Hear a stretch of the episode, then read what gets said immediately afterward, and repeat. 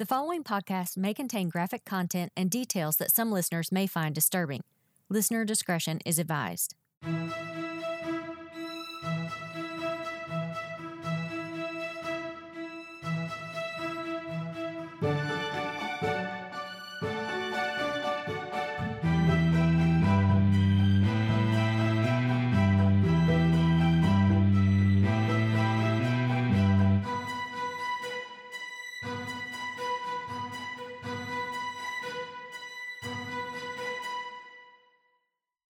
Hi, everyone. Welcome back to Digital Forensics in Real Life by Magnet Forensics.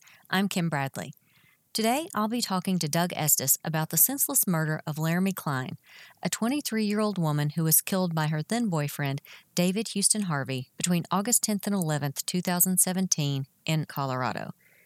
Doug is a retired senior special agent with the Arkansas State Police and a 28 year law enforcement veteran. He started doing digital forensics investigations in 1998, and you can tell how long he's been in the game from his first Forensic Recovery of Evidence device, or FRED. The serial number on Doug's FRED was 1. Now, we here at Magnet love it when investigators find smoking gun evidence on digital devices a text message or search query or transaction that proves a suspect is guilty or may help to prove some innocence. But a lot of law enforcement requires the tough jurisdictional work you don't see in the movies, figuring out how and where to bring charges that will stand trial in a complex legal system, often requiring the cooperation of multiple agencies. That's what's interesting to me about this case. It shows how digital evidence can help investigators understand not just who committed the crime, but in what jurisdiction the crime occurred. When it came to bringing Laramie Cline's murderer to justice, that revelation made all the difference. With that, here's Doug Estes to discuss this case. Thanks for joining me today, Doug. Hey, thanks for inviting me. So tell me how you found out about this case. Uh, it was it was August, so it was warm.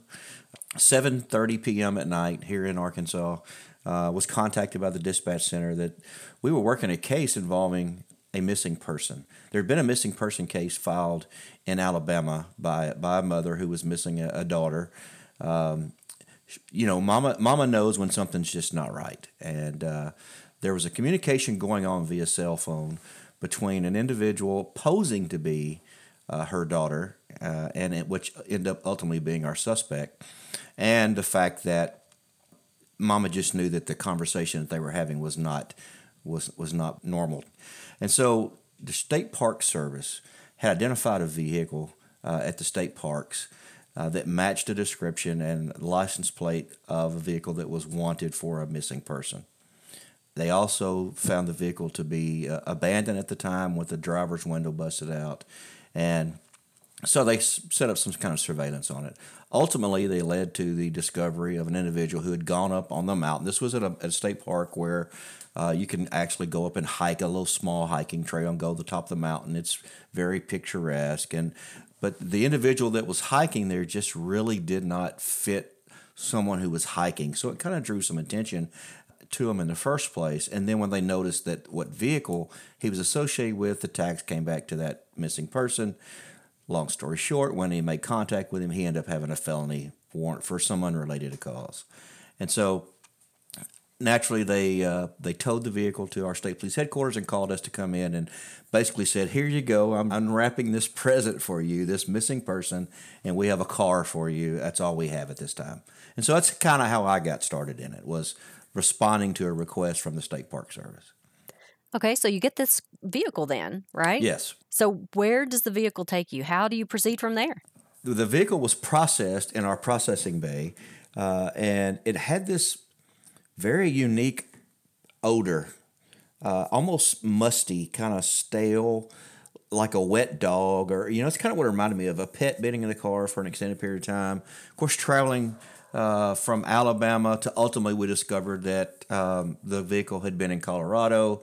So they left Alabama, went to Colorado, and ended up in Arkansas. So you know it's it's it's on the road, it's in use, it's in service. Uh, may have been sleeping in the car. We really didn't know anything at that point, but uh, the car just had this unusual musty smell. So we were able to determine there were might have been little minuscule spatters of what looked like blood inside the vehicle could have been catch up too at this point because you know I have six children, and so food goes everywhere on a road trip, and so we really don't know what what we got at this point. But the overwhelming smell is what really really drew our attention to. There's something going on with this car. Ultimately, uh, investigation of the car revealed a little further in the trunk area. This was a Kia Soul, a very small vehicle, a little small compact SUV. Uh, when you raise the, the hatch in the lower end of, of the rear end of the vehicle, um, overwhelming amount of, of dried coagulated blood in the in the in the well area where the spare tires kept.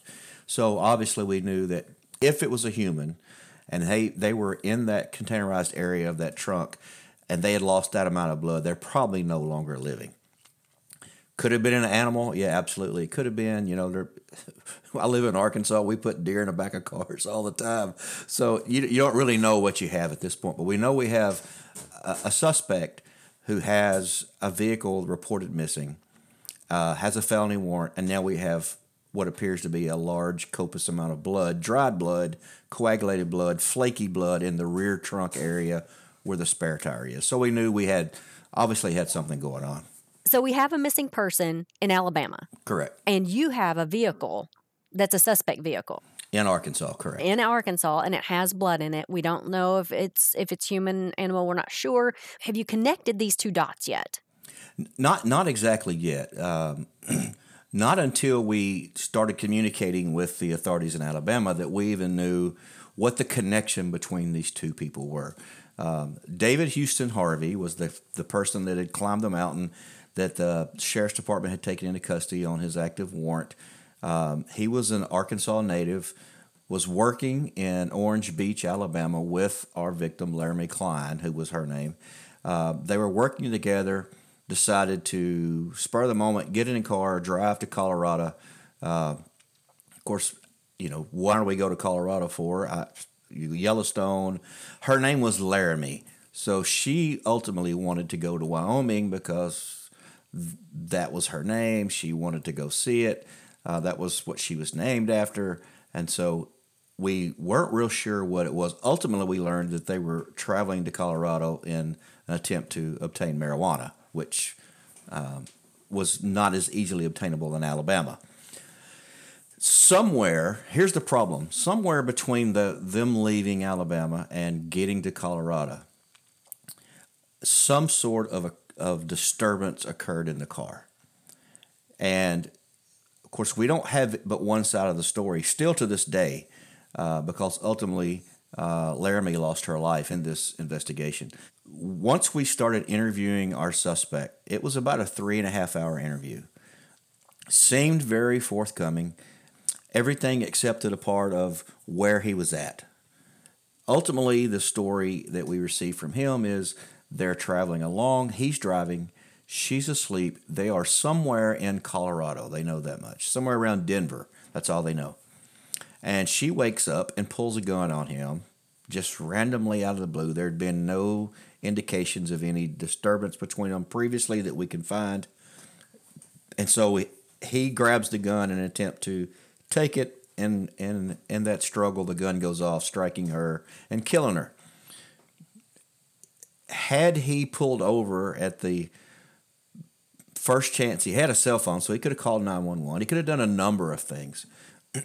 but I, I, I, suppose, you know, you don't know what anyone's going to do until you're in that situation. But ultimately, uh, he pulls into a gas station and decides that the best best plan of action for him was to dump all of her belongings out of the suitcase, place her in the suitcase, uh, and drive her back to Arkansas while she was in the trunk of the car. I mean, that's exactly what normal people would do, I would suppose, if something like that would happen, would be to place them in a suitcase and drive back umpteen hours back to Arkansas. And, and ultimately, what even made it worse was the fact that when he got to Arkansas, he didn't immediately do anything with the body. It was about two days post shooting, uh, well, post arrival back to Arkansas before he got rid of the body by taking it to a wooded area just north of where he lived. He lived in a town called Jacksonville, Arkansas, which is where the Little Rock Air Force Base is located. Uh, there's a small game and fish reserve area just to the north of there that has a, a huge pond and a lake around it. Um, ultimately, that's where her body was discovered. He cooperated with us and took us to the body. it would have been a matter of time before we found it due to the fact of pretty heavily used far uh, hunting area, fishing area. Uh, the smell obviously was was was pretty tough at that time, and so uh, that's what ultimately led us to where the discovery of her body was. So the problem we have with this whole case was this: what crime do I have committed in Arkansas? So if you think about it, he, he's admitting that there was a shooting, and he admittedly said the shooting took place in Colorado, somewhere around Denver.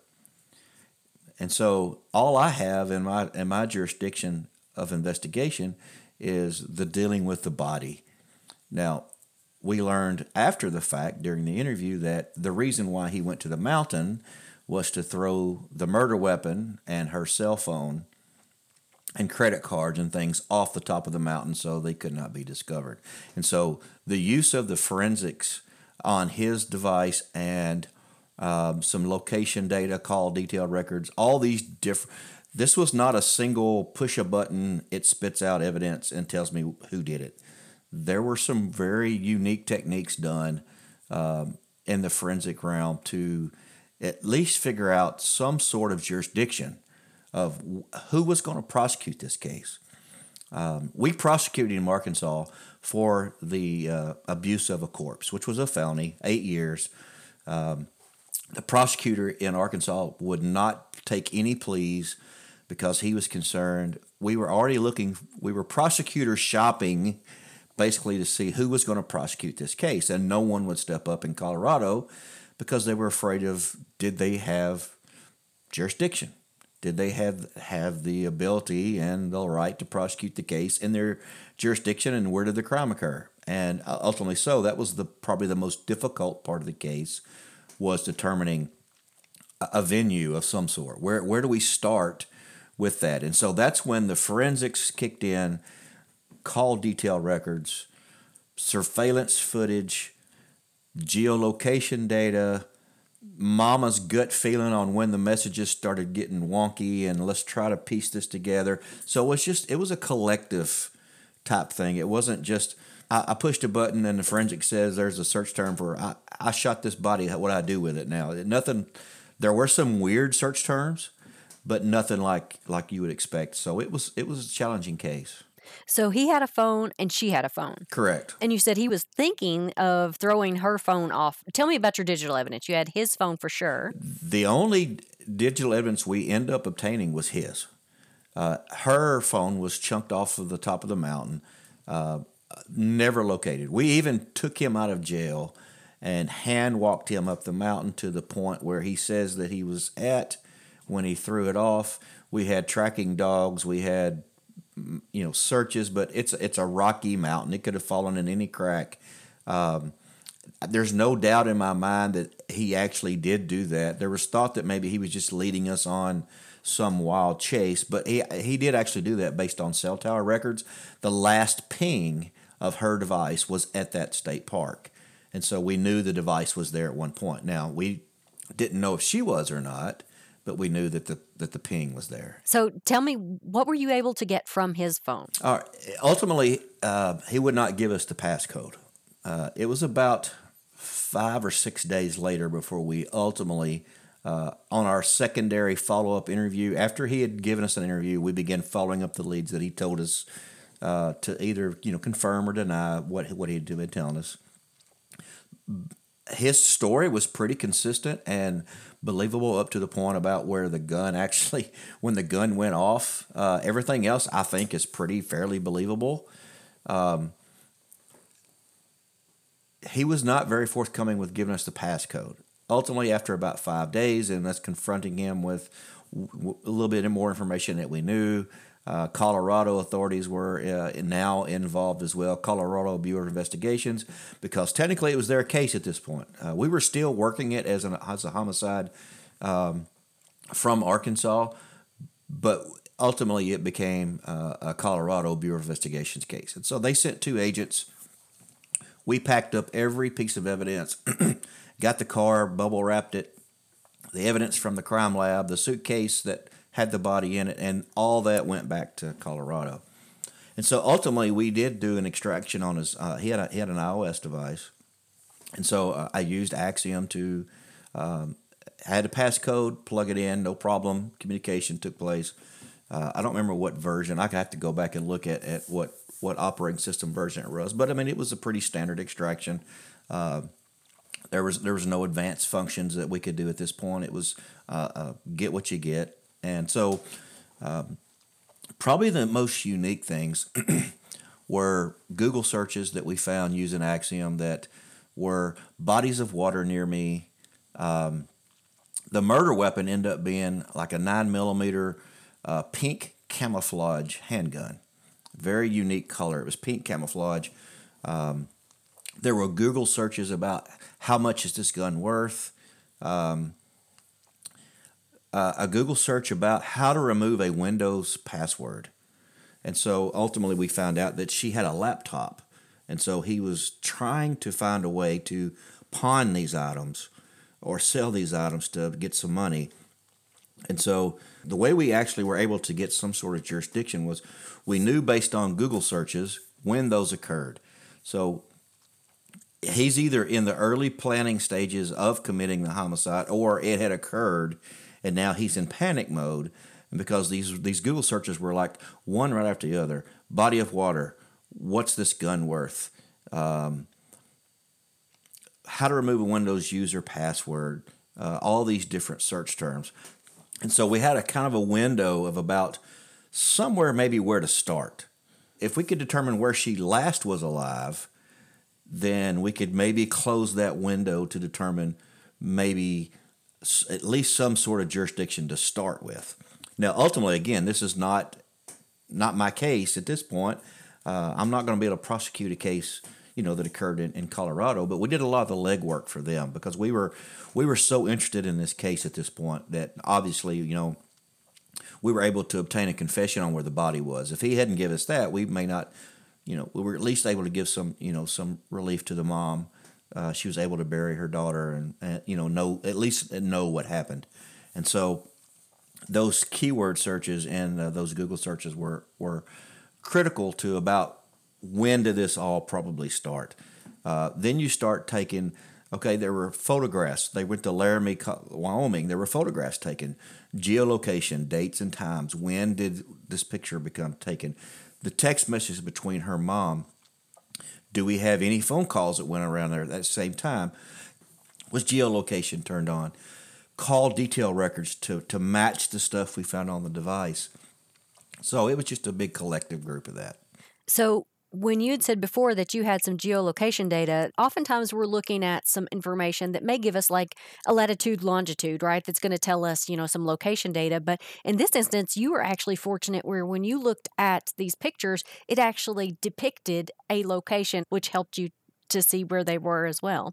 Yeah, we actually had locations where they were sightseeing. I mean, they were traveling around seeing things in Colorado and Wyoming. And so um, since there were pictures of Laramie and Cheyenne, Wyoming, and all that, mom was insistent that that was the daughter taking the picture. She always wanted to go there. That was her namesake. And so she felt comfortable that that was at least those pictures and that geolocation data were accurate, that that was her taking the picture. Shortly after that is when the conversations between the mom and the daughter kind of got off off kilter a little bit he was basically trying to manipulate the timeline, saying that she was still alive because his ultimate story was this. She wanted to stay in Colorado. He wanted to come back to Arkansas. She said, just take the car and go. That was his story when he got to Arkansas. And so mom just knew that along the way, those messages that they were sending just, just it wasn't, it said it wasn't my daughter. I knew it wasn't my daughter. And so cell, de- cell uh, call detail records and cell tower records came into play. Uh, on certain dates and times, we have Google searches for hotels. So we actually went to hotels in Colorado and were able to determine uh, by surveillance footage them two coming into hotel together and leaving together. So geolocation data from the phones, call detail record data, surveillance footage from call detail records, puts them in a location on a date and time, And then that video was the last time anyone saw her alive at that point. So we were at least able to get some sort of resemblance of she was alive at this point. Now, it wasn't until 15 months later or so, uh, actually, it was the day that David Houston Harvey, our suspect, was eligible for parole in Arkansas. Colorado indicted him on that same day. so they actually found jurisdiction for uh, it. Ended up being Weld County, Colorado. Uh, they end up uh, indicting him on uh, murder, aggravated robbery because of the vehicle, uh, and he ended up pleading guilty. We never went to court. So, and I, I think a lot. I think a lot of the digital evidence proved that that mindset was, um, you know, I'm looking for places to dispose of a body. I'm wanting to get rid of evidence. You know, it could be panic mode, but I, I think that had a lot to do with um, the fact that he pled because he knew that that story of her waking up and pulling a gun just didn't make any sense. So your digital evidence dovetailed into the investigation then. You're trying to really tell the whole story and you're plugging in this digital evidence and these pieces of information that you have in order to support what you've got because really you've got a lot of different pieces of information coming from different angles. You even had surveillance that you had to take into consideration, which is trying to give you, you know, a time frame as well to help to physically see that person alive so you can try to put the pieces together, right? Yeah, yeah, absolutely. Ultimately, we, we knew that in order to ever get a prosecution for even if it was an accident, a manslaughter at best, that we was going to have to put her alive somewhere at some point during the trip. I mean, on face value, he could have killed her in Alabama, and we would never known the difference. Uh, other than the fact that we know that there were places in Colorado that, she was alive. We see her on video. So you know, not necessarily to to shore up whether or not that we have a jurisdiction, but just to corroborate that okay, is this story even factual? Can we prove or disprove the elements of the crime based on what we know and what he's telling us? Because we know that well, there's three sides to every story yours, mine, and the truth. And he's probably not going to give us the whole entire truth, which I still don't think he did. But ultimately, we have to determine uh, okay, where, where's this a starting point? We have to start somewhere. And uh, Colorado was very thankful for the fact that we had gone through all that trouble and basically gave it to them and said, all you have to do now is, is figure out who's going to prosecute it. Because everything else, we, we have no more evidence. There's nothing else that I could have thought of to do in this case than what we did. I mean, we, we threw everything on the table that we had. I, I don't know any other technique that I would have done. Maybe maybe done a geolocation search warrant on a place where the photograph was taken, but it really wasn't needed at that point because we had location data. She sent the picture to her mother from the phone number. We know that the phone was active. The phone was active until the day it got thrown off of the tower, off the mountain, because the tower pinged it. So I don't know of anything else we could have done differently that we didn't do in this case. But there's so many different layers of evidence, especially digital, that sometimes get overlooked. You know, call detail records, shored up with some location data, followed up with a surveillance footage, you at least got a place where she's alive. And that's a good start. So, when you're able to put this timeline together, you're able to actually dovetail all of these dates essentially, right? Oftentimes we say a, a timeline because we're trying to kind of figure out the order that something happened, but really you're trying to figure out probably within minutes, I'm guessing, you know, at least hours. Yeah, absolutely. And here's here's what where the timeline really came into play is we took call detail records for his phone and we took call detail records for her phone and then we put them on a KML on a on a Google Earth map, and then we started putting other items that we have uh, had geolocation data in that map as well, so we could see that okay, this date there was a picture taken by Laramie sent to her mother, and it hit this tower. Where was his phone at this time? Well, they were together. Then we start seeing well, there's a there's a ping on a phone here uh, where a conversation's going on with her with her mother is his phone there in the same car as well?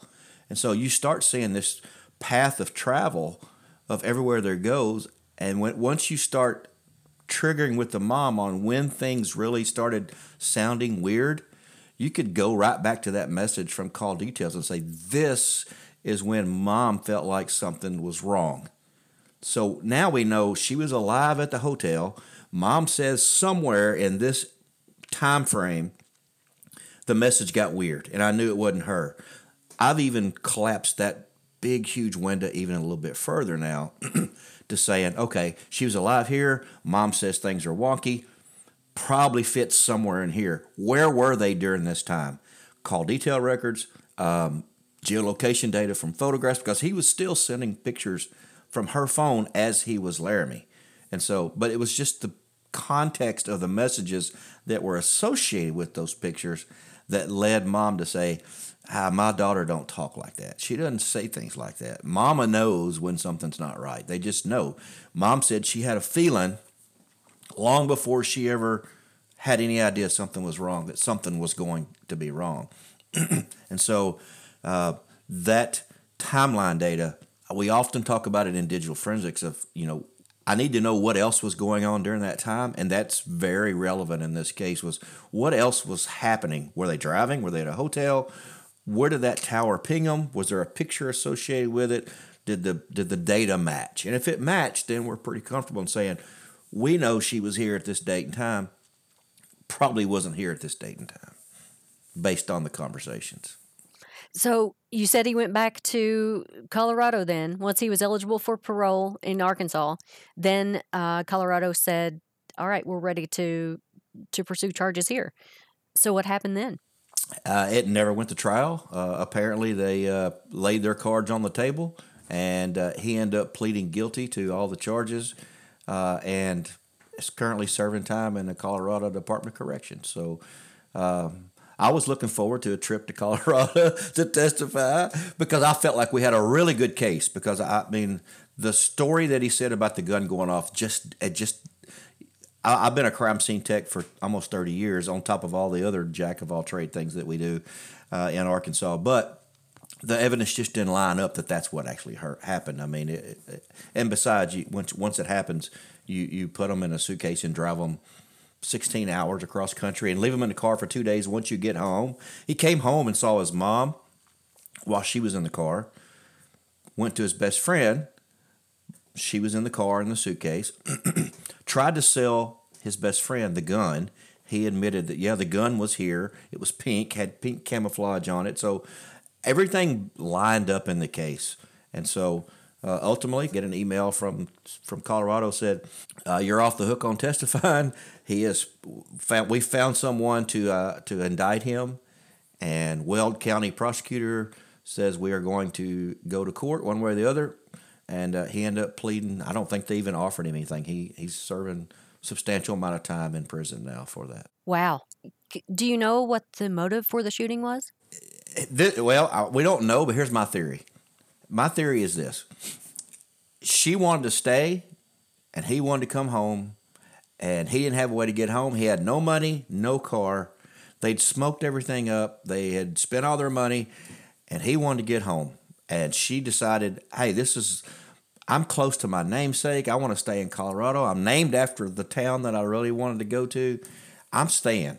And he says, oh, I'm going. And I, that's what started the argument. That's the only logical explanation that we can come up with is, and he even he even kind of hints to it she wanted to stay. I wanted to go back, so she just let me take the car. No, I mean, I, I mean that I wouldn't make any sense on her account at all.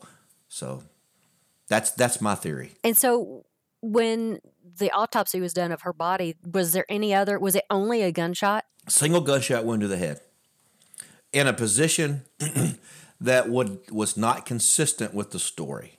It was point blank, um, in a almost in an awkward the way the gun would have had to been ch- would turned during a scuffle would not have sustained that type of injury based on path exit wound. It was just didn't match. The story just didn't match. So we knew there was something else going on. I think i think she was asleep. They got an argument she went to sleep she says well whenever I, we get up i'm going back to arkansas and i think he said no i'm not and she pulled. I think he pulled the gun out and shot her while she was asleep. That's my theory. And then he put her in a suitcase. Wow. Well, this was very intricate case that that you had here of having to weave this data together to be able to to tell the whole story right? And to be able to work within another jurisdiction as well and working with those folks which oftentimes uh, we find especially even with the internet you know a lot of sharing of information you know someone being in one location and and talking to someone even in another. So that's made i think a lot of us in the digital forensics community be even closer knit because we've had to work together to work on those types of cases. Oh, I, I, th- I think so. Uh, you know, we, we talk about how small the forensic world is, and it really is. Um, you know, whether you're passing someone uh, at a conference or, or a vendor meet or somewhere in a courtroom, um, the, digital forensics community is relatively small for the work amount of work that's done. Uh, and and then you throw into uh, incident response folks and and you know the uh, some of the other things that are going on in digital forensics and and uh, cybersecurity and all those different type of things. So the the community's pretty small, and you know I did my first exam in in 1998, uh, I guess it was, and the, the only thing that changes is the the technology and the amount of data that we have to go through.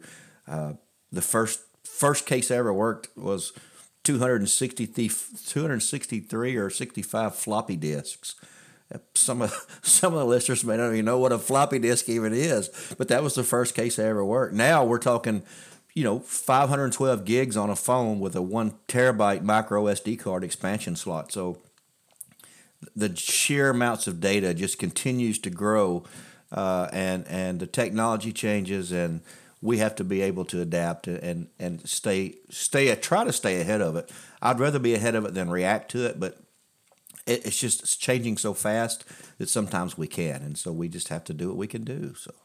Exactly right. Well, thank you, Doug. We really appreciate you coming on today to share with us about this case. And as always, it's great to have your insight into the digital forensics of this. So, thank you again for coming out. Yeah, glad glad you uh, glad you invited me. I had a good time. That's it for this episode. Thanks so much to Doug Estes for sharing this case with us. Digital Forensics in Real Life is a production of Magnet Forensics. This episode was mixed and edited by Phil Frockledge and Lindsay Ward. Our original theme music is by Rick Andrade.